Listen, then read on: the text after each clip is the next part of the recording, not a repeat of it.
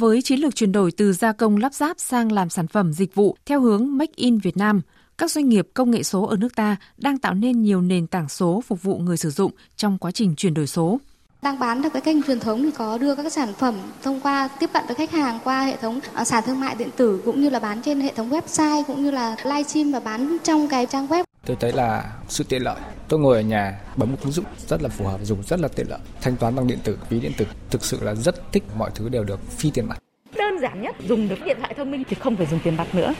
Chuyển đổi số đang đặt ra nhiều nhiệm vụ cho các doanh nghiệp công nghệ số, tiếp tục phát triển nhiều sản phẩm phù hợp với người Việt – khi gần 100 triệu dân, 9 triệu hộ nông dân, 5 triệu hộ kinh doanh cá thể, khoảng 800.000 doanh nghiệp, khoảng 70.000 nhà máy sản xuất, 44.000 trường học, 14.000 cơ sở y tế và khoảng 3.000 doanh nghiệp vận tải được sử dụng những sản phẩm công nghệ số phù hợp trong cuộc sống hàng ngày thì chuyển đổi số mới đạt các mục tiêu đề ra chính phủ đã đặt mục tiêu là đến năm 2025, kinh tế số sẽ chiếm 20% GDP. Điều này cũng sẽ là thách thức không nhỏ cho tất cả các ngành, các lĩnh vực, đặc biệt là các doanh nghiệp công nghệ số khi là những đơn vị chủ lực sáng tạo nên các nền tảng số Make in Việt Nam. Ông Nguyễn Văn Khoa, Chủ tịch Hiệp hội Phần mềm và Dịch vụ Công nghệ Thông tin Việt Nam Vinasa nhấn mạnh.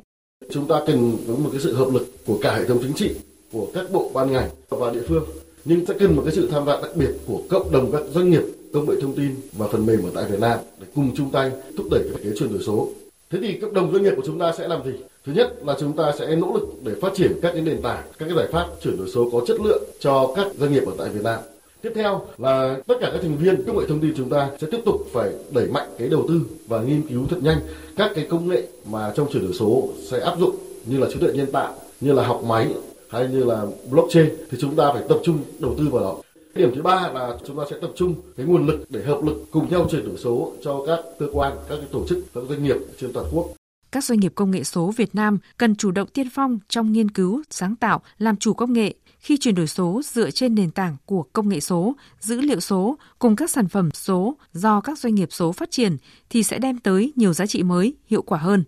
Để thực hiện được như vậy, các chuyên gia công nghệ cho rằng doanh nghiệp công nghệ số Việt Nam cần nhìn nhận các thách thức và tìm cách vượt qua để giúp tăng tốc quá trình chuyển đổi số. Ông Nguyễn Trung Chính, Chủ tịch Tập đoàn Công nghệ CMC nhấn mạnh. Hạ tầng số theo chúng tôi phải là bệ phóng cho chuyển đổi số. Có thể nói rằng là trong kinh tế số thì điện toán đám mây là một trong những cái hạ tầng cơ sở vô cùng quan trọng. Chúng tôi cho rằng là nguồn lực, nhân lực số có yếu tố quyết định vô cùng là quan trọng bên cạnh cái hạ tầng kỹ thuật số cho việc phát triển kinh tế số và chuyển đổi số nâng cao năng lực về kỹ năng số và ờ, thúc đẩy cái việc ứng dụng dịch vụ số cũng như là chuyển đổi số là một cái điều cực kỳ quan trọng để chúng ta có thể trở thành quốc gia cung cấp được dịch vụ số cho khu vực thì ờ, chúng ta cần phải đầu tư và xây dựng nguồn lực nhân lực số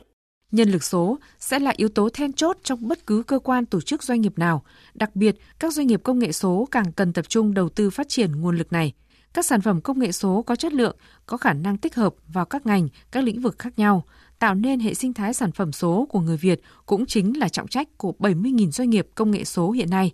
Cùng với môi trường chính sách thuận lợi, các doanh nghiệp công nghệ số cũng cần chủ động thực hiện các nhiệm vụ Make in Việt Nam như chia sẻ của ông Ngô Diên Hy, Phó Tổng Giám đốc Tập đoàn Bưu chính Viễn thông Việt Nam VNPT.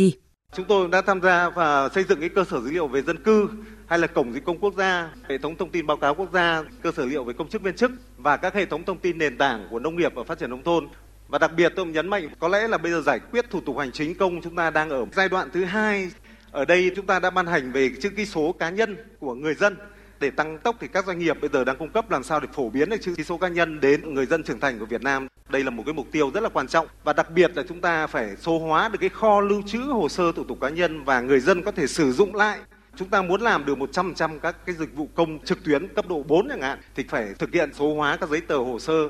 từ năm 2019 đến nay, Diễn đàn Quốc gia về phát triển doanh nghiệp công nghệ số được tổ chức thường niên đã đưa cộng đồng doanh nghiệp công nghệ số Việt Nam sang một giai đoạn mới, đó là Make in Việt Nam, tức là thiết kế, sáng tạo và sản xuất các sản phẩm công nghệ số bởi chính người Việt. Nhiều sản phẩm Make in Việt Nam không chỉ thể hiện vai trò đảm nhận trọng trách chuyển đổi số quốc gia mà còn được xuất khẩu ra thị trường nước ngoài. Đến nay đã có hơn 1.400 sản phẩm số Make in Việt Nam đã được nhiều quốc gia sử dụng Việc mở rộng hoạt động kinh doanh ra nước ngoài không chỉ là mục tiêu định hướng của nhiều doanh nghiệp công nghệ số Việt Nam mà đây còn là sự khẳng định và nâng cao giá trị thương hiệu của các sản phẩm, giải pháp phần mềm Make in Việt Nam. Do đó, các doanh nghiệp công nghệ số cũng rất mong có thêm nhiều cơ hội kết nối, hợp tác tạo thành cộng đồng doanh nghiệp số mạnh mẽ cùng vươn ra toàn cầu. Ông Võ Đức Thọ, Tổng Giám đốc công ty Hanet Technology cho biết. Chúng tôi cũng được Bộ Thông tin Truyền thông hỗ trợ trong thời gian vừa qua để sản xuất tại Việt Nam,